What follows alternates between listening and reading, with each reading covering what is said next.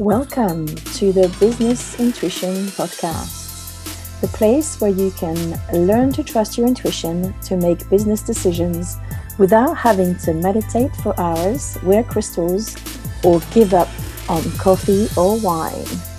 You don't have to leave your IQ at the door. Embrace intuitive intelligence to create a business that lights you up and finally experience the success that you deserve.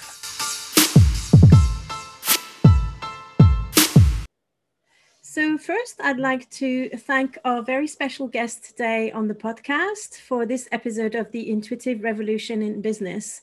And um, my guest doesn't know that I've actually reviewed two of his books on the podcast and about to review the third one. So, I'm a bit of a fan of your work, even though um, I can't um, pretend that I've read all your books because you've written quite a few, haven't you?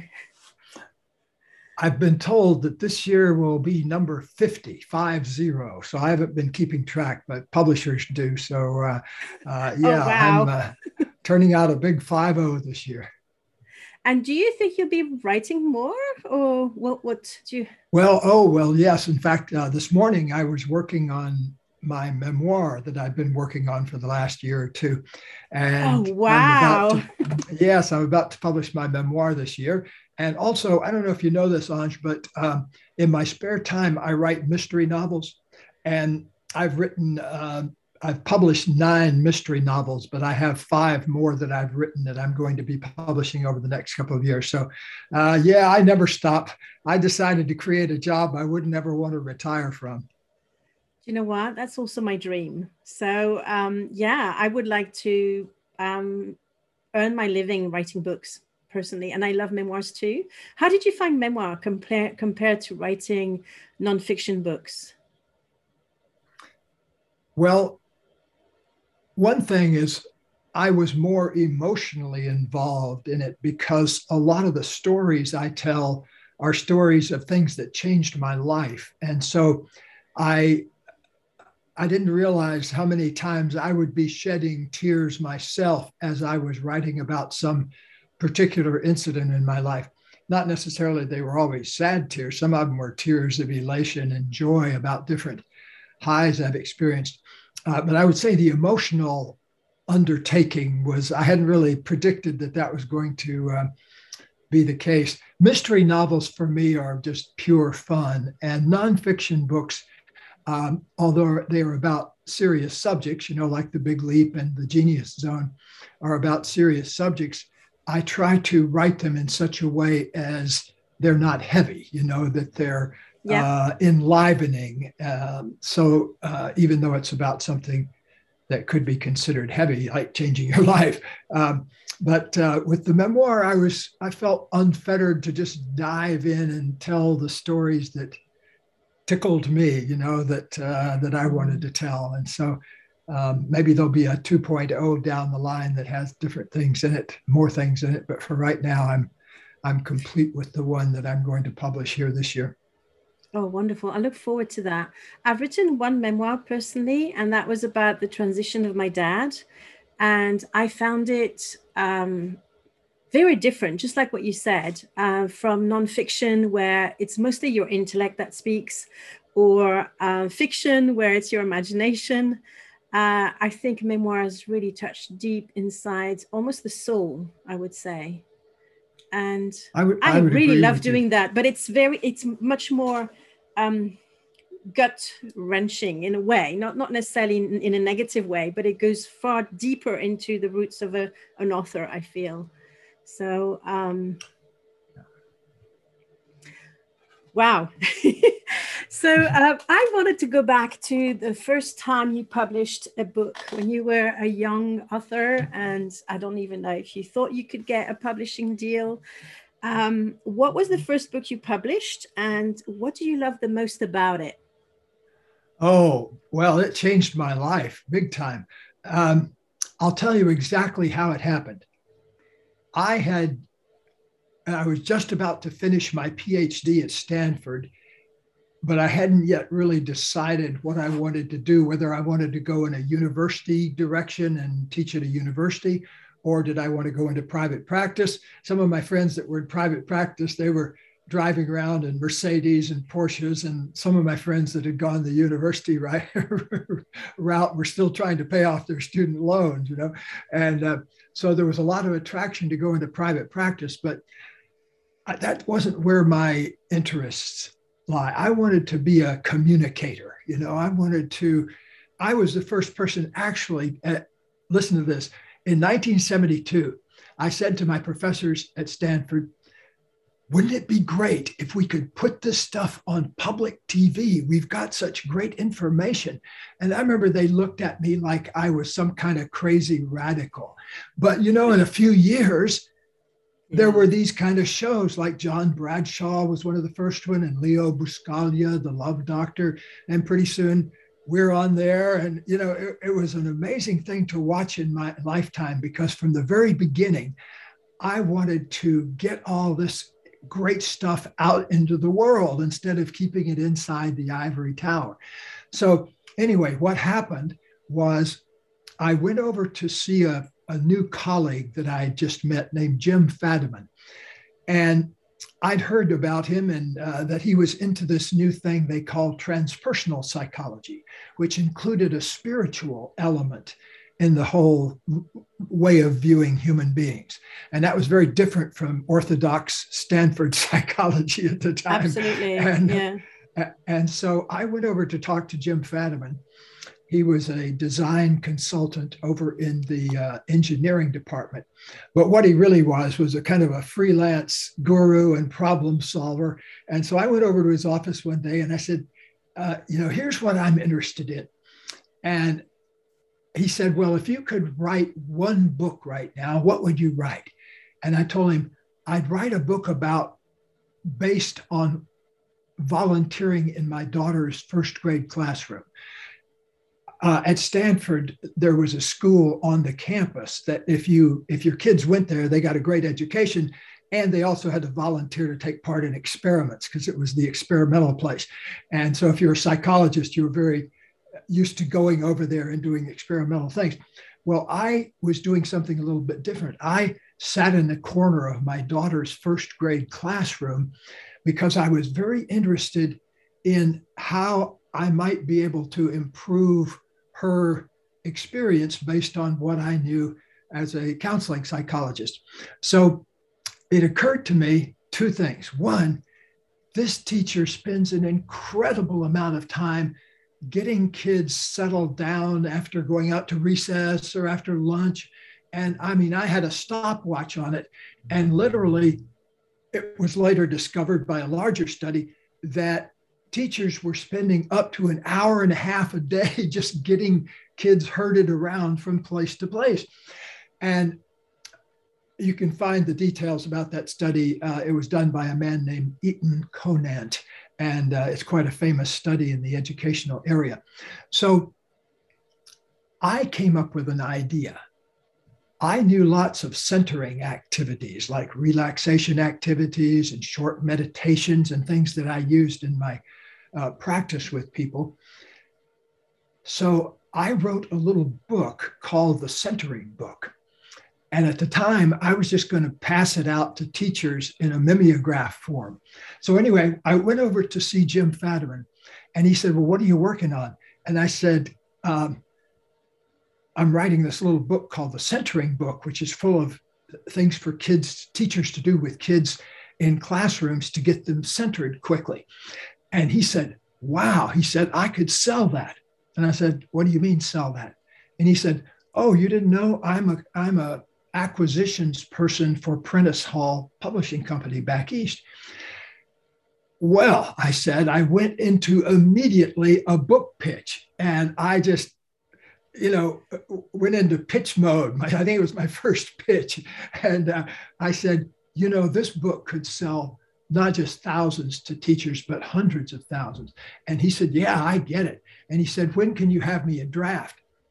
I said, just off the top of my head, I said three weeks. I didn't even own a typewriter at the time, by the way. I had to go borrow or rent a typewriter to do my typing stuff on my dissertation and everything. So, um, and I was literally living on $40 a week as a starving graduate student at the time, very familiar with large jars of peanut butter and top ramen and all the essentials that starving graduate students eat. Well, I made good on my deadline. I borrowed a typewriter and I set it up.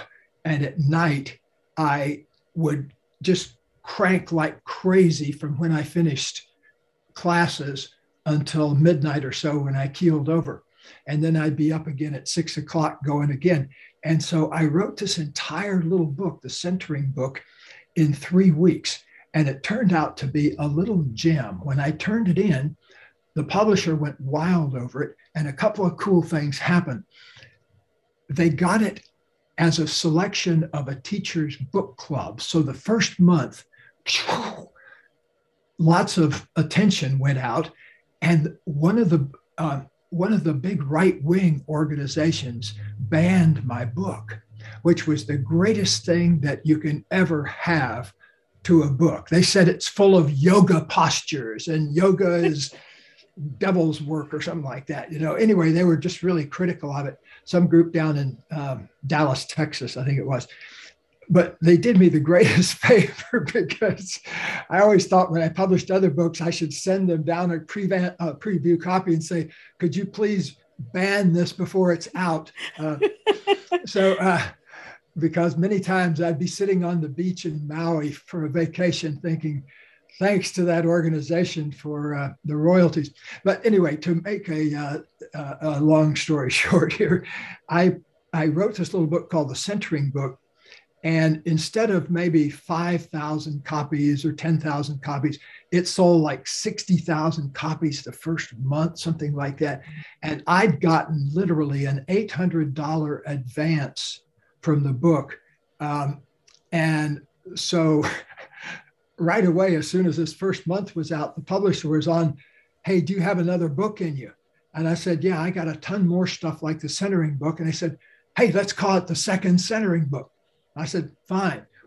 That one took me about six months. So within a year or so, I had this big bunch of books out there in the education domain. And I kept publishing more and more and more. So listen to this. I'm sure you know who Jack Canfield is, Chicken Soup for the Soul. Well, long before Chicken Soup, he wrote a book called 100 Ways to Raise Self Concept or Self Esteem in the Classroom they sent me that book to look at to ask whether they should publish it or not from Prentice Hall. And so I'd never heard of Jack before, but I was reading through this and uh, I said, wow, this is great stuff. This is exactly what education needs more of is self-esteem activities and processes. And teaching kids how to communicate and teaching kids how to listen. Those kinds of games were in that uh, book. And so I said, hey, not only should you publish this book, but I guarantee you it's going to be a classic in the education area. And, you know, by this time, I'm about one year out of graduate school, and here I am sounding like the expert in what's going on in education. But because I'd sold 60,000 books the first year, I suddenly was the expert. And that was just a gigantic, blessed way to happen. The same thing happened later with our book Conscious Loving.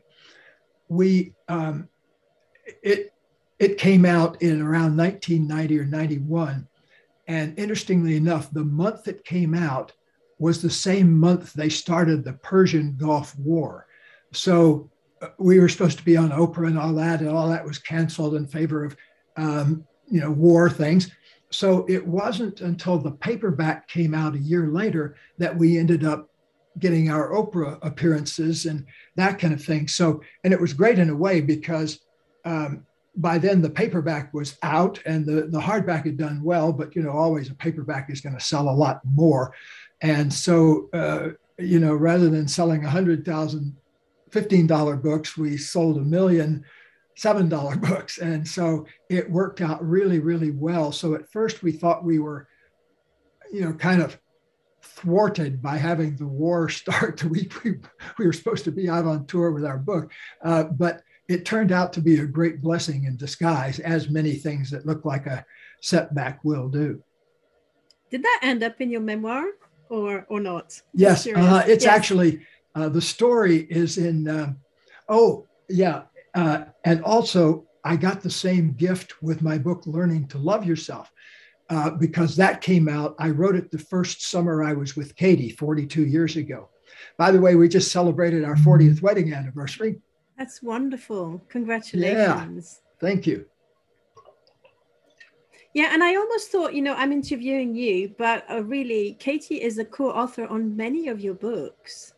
Yes, yes, she's uh, yes, our book, especially Conscious Loving, uh, leads to a funny story before we were going to be on Oprah, the producer called and uh, and said um, that which one of you is the talker? We want to focus on the one of you that's the main talker.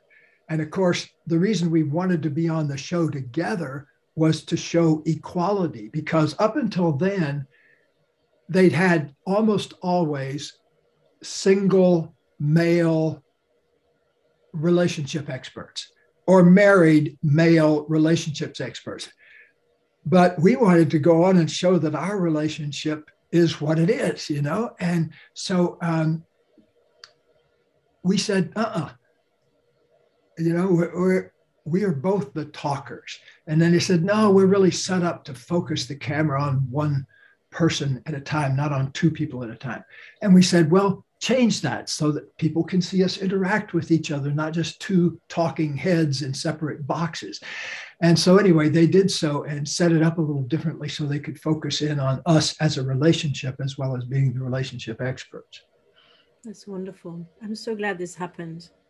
So important. I can see that. yeah, I probably wouldn't be sitting here talking to you unless that had happened because suddenly, you know, with suddenly after Oprah, we're uh, uh, uh, instead of selling 10,000 books a month, we're selling 10,000 books an hour, you know, it's really life changing. And, and other times we were on there uh, was also great, but uh, that first time was kind of like sitting in your car at zero and then hitting the accelerator and going to 60 in 10 seconds. People often ask me, what's it like being on Oprah? And I said, well, go down to the coffee shop and order 10 shots of espresso and go pop, pop, pop, pop, pop, and then wait, wait about an hour. That's what it's like, you know, a lot of attention and pressure. Mm, I can imagine. I- I'm curious to see how did you get to work with CEO and executives from that place oh. of writing all those books? Because one of my favorite books of yours is the um, the Corporate Mystic. Um, yes yes, long before Big, The Big Leap came out, which is widely used in business now, uh, that book, The Corporate Mystic, was a nice little business bestseller for several years. And uh, I can always tell when some program about it has been on because book sales will pop up in odd places like Bangalore, India. I noticed there was a big wave of uh, people buying the corporate mystic in Bangalore, India a while back. Uh, well, here's how that happened, Aj. I had the good fortune of meeting a well known business consultant named Kate Ludeman. And I met her also in the best possible way because she read one of my books. Uh, that actually, the book I just mentioned, Learning to Love Yourself, she read that book and it and found it very profoundly life changing. And uh, she was a, a, business consultant and also worked at a uh, electronics firm in Silicon Valley she was my co-author years later yeah. on the corporate yeah. mystic i read so the book anyway, so yeah she got in touch with me and said hey could you do this stuff that's in learning to love yourself with business executives but maybe not call it learning to love yourself call it call it something like improving your leadership skills and so she brought me in to a number of corporations and sent her executives to me and that was how I got into that area because I had zero business training. I've never made a budget in my life. And thankfully, to my brilliant, awesome wife, Katie, I haven't had to touch a checkbook in 42 years because she actually likes to move the money around. And so Um, I uh, I have never been good at those kind of numbers, and so fortunately she spares me from that. But anyway, who who would have uh, who would have predicted that I would have ended up a business consultant later on? But it was working with those executives which gave me the idea for the big leap, uh, because the big leap is about two big things. It's about what I call the upper limit problem, which is what your head keeps bumping against as you go higher and higher. It's the automatic unconscious ceiling you put on yourself based on old limiting beliefs. And so I explored that because all these big executives, these brilliant people I was working with, would do the dumbest things in their personal life. How is it that a person who's got a degrees from Harvard and MIT would have an affair with his secretary and think he could keep it secret? You know, those kinds of uh, things that I would get brought in to deal with. So I got to look at the upper limits problem in a way that often involved tens of millions of dollars, high consequences. And so I mapped out that territory in the Big Leap. And I also mapped out the territory of how to get into what I call now the genius zone. That's the title of my new book. The sequel to The Big Leap is The Genius Zone. And what I found was that each of those really high functioning executives almost always had a place of real genius in themselves that they were not using or that they were underutilizing. Some of them sort of knew what it was, but many of them, I would ask them, What do you think your true genius is? Uh, uh, I've never thought of it.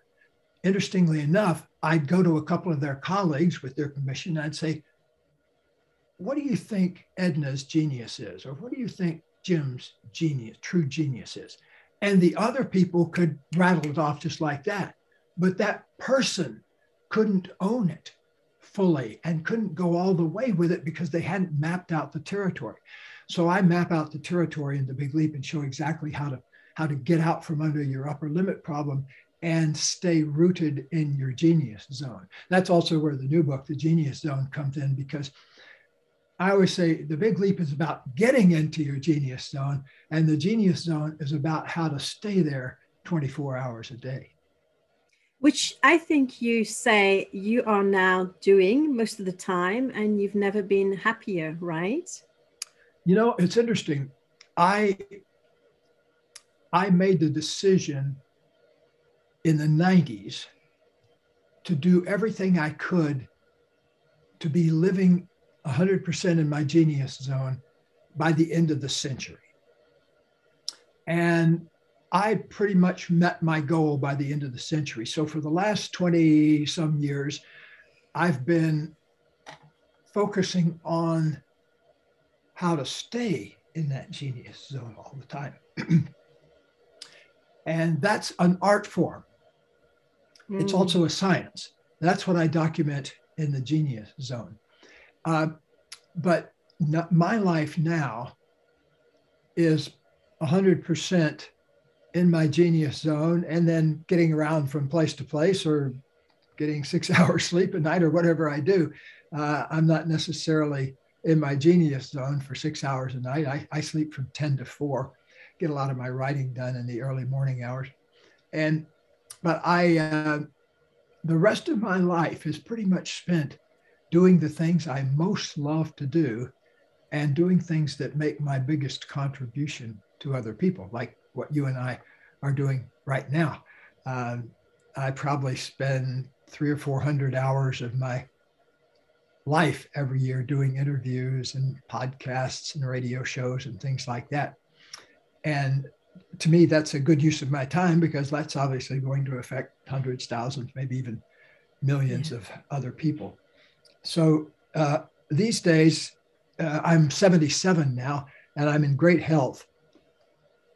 But I don't like to go to the airport too much anymore, unless I'm going to Maui or someplace I want to go on vacation. So uh, when people call my office uh, to ask me to do speeches and things, the first question they ask is, "Can he do it virtually?" and uh, most of the time these days I can, but uh, uh, I do very few things where I have to fly to New York or anything anymore.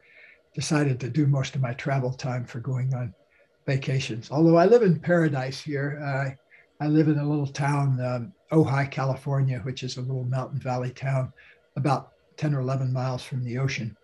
So if I want to go to the beach, I can just whiz down there, even on my bike. And uh, I'm an avid e-biker. I uh, have an electric mountain mm-hmm. bike that I ride all spring and summer long and well into the fall around here until it gets to be rainy season. And uh, so I try to stay in uh, good health, uh, but I um, I don't want to waste any of my precious time here on earth doing anything I don't love to do. Yeah, so that's really wise. That's that's where I am at as well. And hmm. um, I, yeah, I, I came to it probably in a very different way than you did, but um, I find my zone of genius is really where I want to live as well. I was going to ask you what is your zone of genius, but um, I'm aware of the time and that we probably have only 10 to 15 minutes left. And I wanted to kind of gear our conversation towards spirituality and intuition because that's the thing, and in business, because that's the theme of the podcast. And my next question was uh, How did you get to talk spirituality with your CEOs and all these um, big wigs that you got to work with accidentally almost? yes. There's a, a key story that I heard once, which made a big impression on me. I learned to meditate in the early 70s. So I've been a meditator now for 50 years, exactly 50 years this year, I believe. And um, I've done various types of meditation, but the one I'm talking about now, TM, Transcendental Meditation, is the one I learned in the early 70s um, and have continued to do. So I got into meditation and I heard this story from the teacher, uh, Maharishi, who came to America back in the 50s and was trying to teach meditation, but nobody was paying any attention. And the reason was he felt very blissful inside. And so he taught, he said, if you experience, if you do meditation, you'll feel more bliss in your life. And he couldn't figure out why that wasn't selling in America. And so he went back and kind of retired for a while to his place in India, his cave or whatever, his uh, ashram. And he meditated on this. And he said, Oh my gosh, I'm speaking from my state of consciousness. I'm talking about something that nobody has any experience of. So he said, Americans are so stressed out. I'm going to go back again and talk about meditation as something that reduces stress and relieves stress and brings about a state of inner relaxation that will then lead to bliss, possibly. But the first step is to speak into people's existing state of consciousness. So they're not just throwing me out as some kind of kooky bliss person from India, you know, with a robe. And so it turned about out to be a genius move because he started talking about it from that point of view. And an interesting thing happened. Uh, a graduate student in um, Herbert Benson's lab at Harvard, named Danny Goleman, Daniel Goleman, who later wrote the book Emotional Intelligence, decided to do meditation and look at its effect on blood pressure. If it indeed, if it indeed reduced stress, it should bring down a high person's blood pressure, hypertension. And so he did that and it worked. And so it gained fame pretty quickly. Doctors were recommending meditation and things like that. So I did my own version of that in the spiritual, I mean, in the business domain. And here's uh, my wife and I um, call it smuggling donkeys.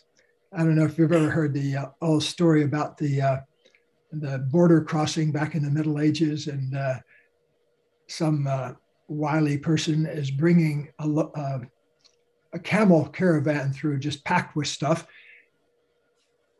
and the border guard is convinced the old guy is a smuggler, but every Friday he comes there, he searches him, he passes through, comes back again with the next on uh, next week. And finally, the border guard's going to retire. And he says to the old smuggler, he says, Look, I know you've been smuggling something here uh, illegal for the last uh, 20 years. I'm going to retire. I'm not going to bust you. What is it? The old guy says, Donkeys.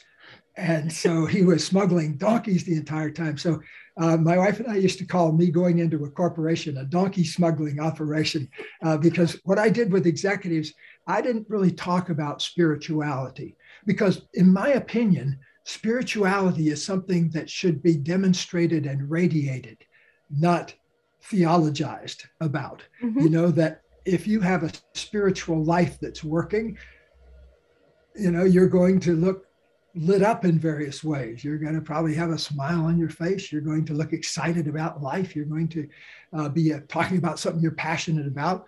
And to me, if a person is looking at me right now and says, that's spiritual, great. That's that's part of me. That's what I'm trying to communicate. But it's not something I want to talk about all the time because words kind of cloddy up that area. Yeah. So I um, I would talk to executives about getting a little time off from stress, you know, dropping out of, you know, I'd say your job is incredibly stressful. And you need a little way now and then of dropping out of that. Uh, meditation is one way. Here, I'll show you a few different things and you can choose which one you want to do. But I want you to take 10 or 15 minutes now and then and just get out of your mind and um, out of that stress traffic jam up in your mind. And so, you know, talking to them that way, it's certainly easier now because, you know, friends of mine like Jack Kornfield and folks like that have taken Buddhist meditation, uh, mindfulness meditation into tons of companies now. So I'll often have people that come to me that have been meditating for 20 years. And so that's a whole different world now than it was when I was first starting back in the uh, early 80s. Mm. And um, do you consider yourself intuitive, Gay? I do. Yeah. How does your intuition speak to you? It speaks to me often in, for, in form of images in my mind that have a kind of a special look to them. I can't really describe it too well in words, but um, like, uh, I'll give you an example. I had a 10 second intuition that led to a $10 million reward three years. Great. Later. That's that's actually my next question. Share a story of intuition in your career that had a, an incredible impact. Oh wow! I um, yes, in the late '90s, I met a movie producer named Stephen Simon, and he had he had produced a number of uh, commercial movies like uh, Bill and Ted's Excellent Adventure and uh, Somewhere in Time was one of his big ones. And he had just done a movie called What Dreams May Come with um, Robin Williams. And you might remember that movie from back in the 90s. It was a beautiful movie, won an Academy Award for some of the visual effects in it. And but the movie didn't do well at the box office. And Stephen had to start looking around for something um, different to do. and so he and I started uh, pitching spiritual movies to Hollywood studios. Like we pitched the idea of making a movie of conversations with God, which they hated. Uh, we pitched the idea of making a movie with uh, Richard Bach's book Illusions, uh, oh, very very popular was, spiritual. Yeah, yeah, that was the book that set me up for my on oh, my really? spiritual path. Yeah. Yeah. Well, well, we knew Richard very well, and we had the the rights to it for a little while, and so, um, but we couldn't do anything with it because we got thrown out of every meeting in Hollywood we went to, no, people, studios would say people aren't interested in spiritual movies, you know. Uh, anyway, so we were determined. So I was meditating, you know, regular TM meditation one morning about 5 a.m., getting ready for my morning writing. thing.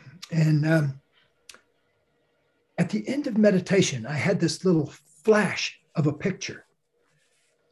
And it was the picture, a little image of kind of like hot wiring around Hollywood, um, going around Hollywood rather than trying to beat Hollywood into making the kind of movies we wanted to make.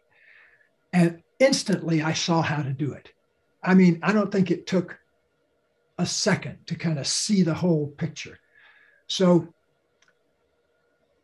my picture was that we would hire scouts to go out to film festivals and find moving, deep spiritual content movies that Hollywood wasn't touching.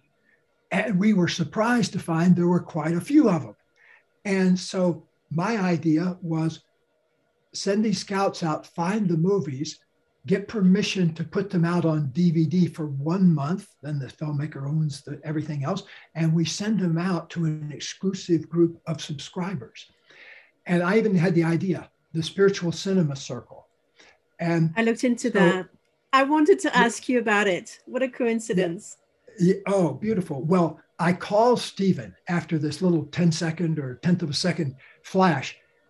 And I said, listen to this idea. And I described how we would do it. And he said, oh my God, that's it.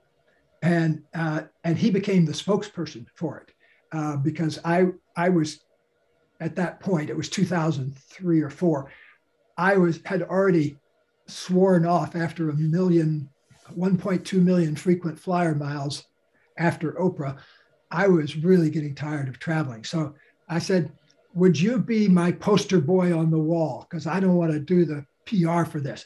And he said, Absolutely. And so he became the spokesperson for it. And I kind of set up the business operations. Well, interestingly enough, our first month, we got 2,500 subscribers, which just blew the lid off our expectations. I thought if we could get you know, several hundred or maybe a thousand, but we got 2,500. The next month, we got uh, something like went up to 3,700, something like that. So within a couple of months, we were into pure profitability and we were paying our scouts well, which they loved. And uh, what a job it is to go to lots of film festivals and watch spiritual yeah. movies. You know, a lot of people would pay for that job.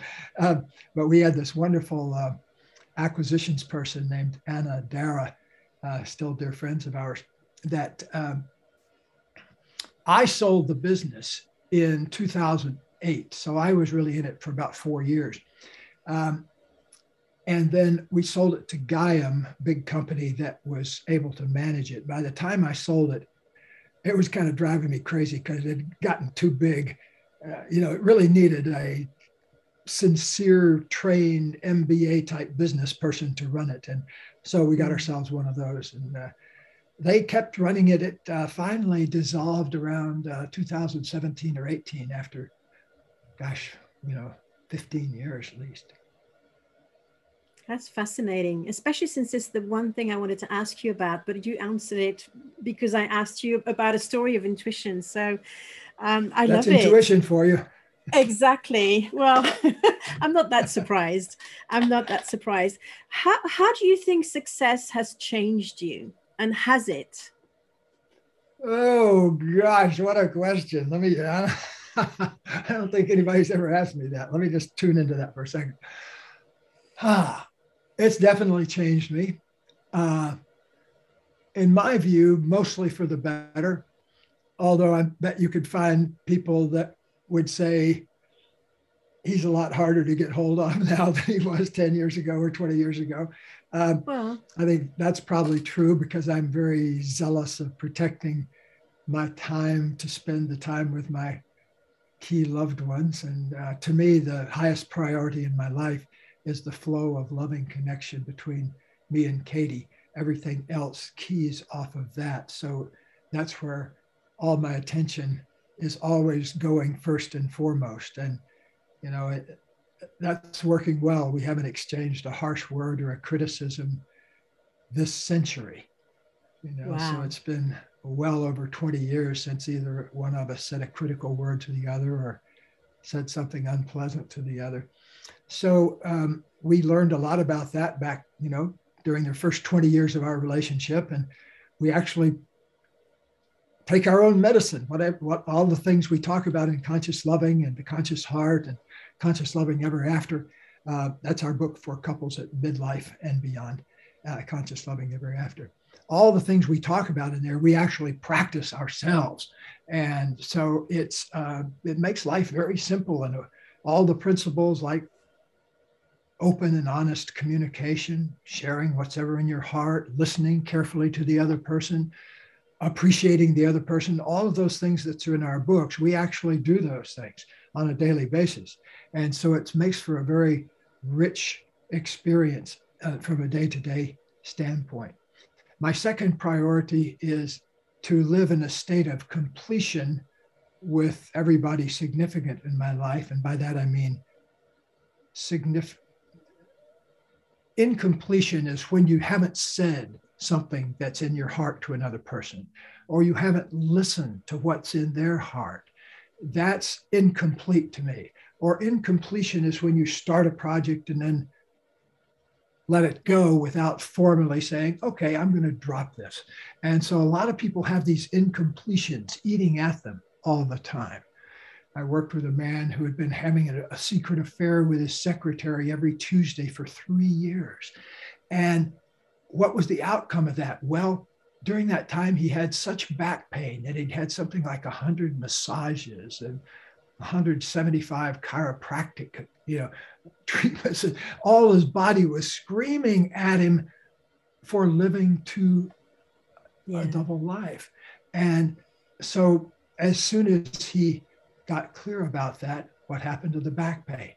No back pain mm. That's to me a miracle. And we as human beings need to claim our genius. We need to claim the miracle that lives at the heart of ourselves. There's that wonderful quote I use in um, The Genius Zone If you bring forth what is within you, what is within you will save you. It's actually from the Gospel of Thomas 2,000 years ago. But it's true today, isn't it? That if you open up a conversation with your genius, your unique abilities, your life takes on a whole different quality. If your life is yeah. about finding what you love to do and finding out what makes your biggest contribution to other people, to me, that's life at its finest. That's the use of your genius. You're using it for yourself and you're using it for other people that's what we ought to make our lives about. That's what my life is about. And uh, the more everybody's life is about that, I think the happier they'll be. No, I can I can only agree with you, and I love that uh, authenticity in in what you do um, about walking the talk. So my last question that I ask all my guests is, what would you say to someone who's sitting on the fence about using intuition in business? I would say to that person,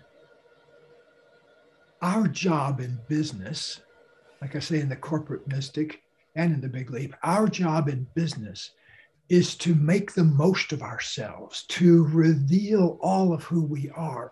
And that's especially your genius, what your unique abilities are, what you most love to do. People can tell if you're doing something you love to do. Also, what is it of yours that makes your biggest contribution to the well being of people around you? And uh, like my old mentor, Abraham Maslow, used to say, it doesn't matter if your genius is a symphony or making a soup. The two are exactly the same in calling forth that special part of yourself. So, whether you're a symphony writer or a soup maker this week, go about it with all of your love into it. And I bet people will say, mm, boy, that's a good tasting soup. And you know, it's funny you should say that as well, because I believe intuition comes through the heart. So, and, and that's not a common belief. A lot of people talk about the mind, the third eye, but I think if it comes through the heart, and you're definitely a heart centered man, then it makes complete sense that you should use your intuition without even knowing that you're using it and i the way you use the word genius for me equals the way i use intuition it's the same mm. thing it's that connection to the ultimate core of who you are Yeah, and it's a very special thing that can be actually cultivated. You know, many people may think you're born with it, but you can actually, I know my intuition has gotten a lot better the more I meditate and the more I find a place of stillness inside me. It really seems to come forth uh, a lot more easily and gently. So I want to thank you, Gay, for all the time that you spent with me and my audience. I'm truly honored. Um, I also am I'm aware of your time and the fact that the room needs to be used by your wife. Um, yes. uh, I maybe we'll have you again. I don't know. We'll definitely have you soon because I'm going to review the Zone of Genius. Um, oh, good. And yeah, is there anything else that you want to leave our audience with? Hmm, I didn't ask you this. What part of the world are you in today?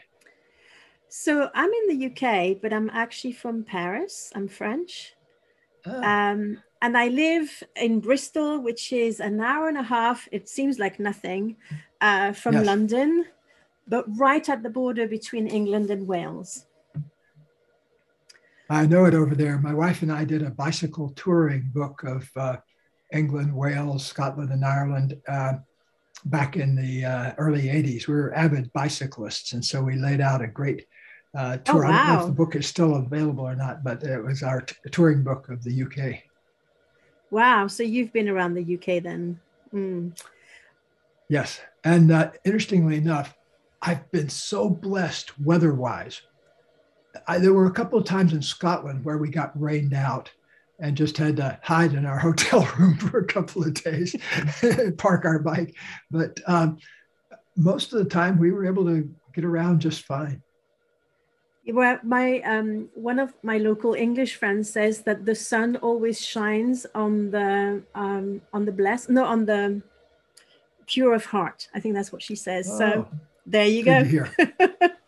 okay, thank you so much. Thank you for all my audience and see you again for another episode next week. Bye for now. Thank you for listening to another episode of the Business Intuition Podcast. If you like this episode, make sure you subscribe, give us a rating, and if you haven't done it yet, write a review so that more listeners can enjoy this podcast. Don't forget to join my free group on Facebook, Business Intuition for Female Entrepreneurs. And go onto my website to download my free workbook on the four steps to trust your intuition in business. My website is theintuitionrevolution.co.uk.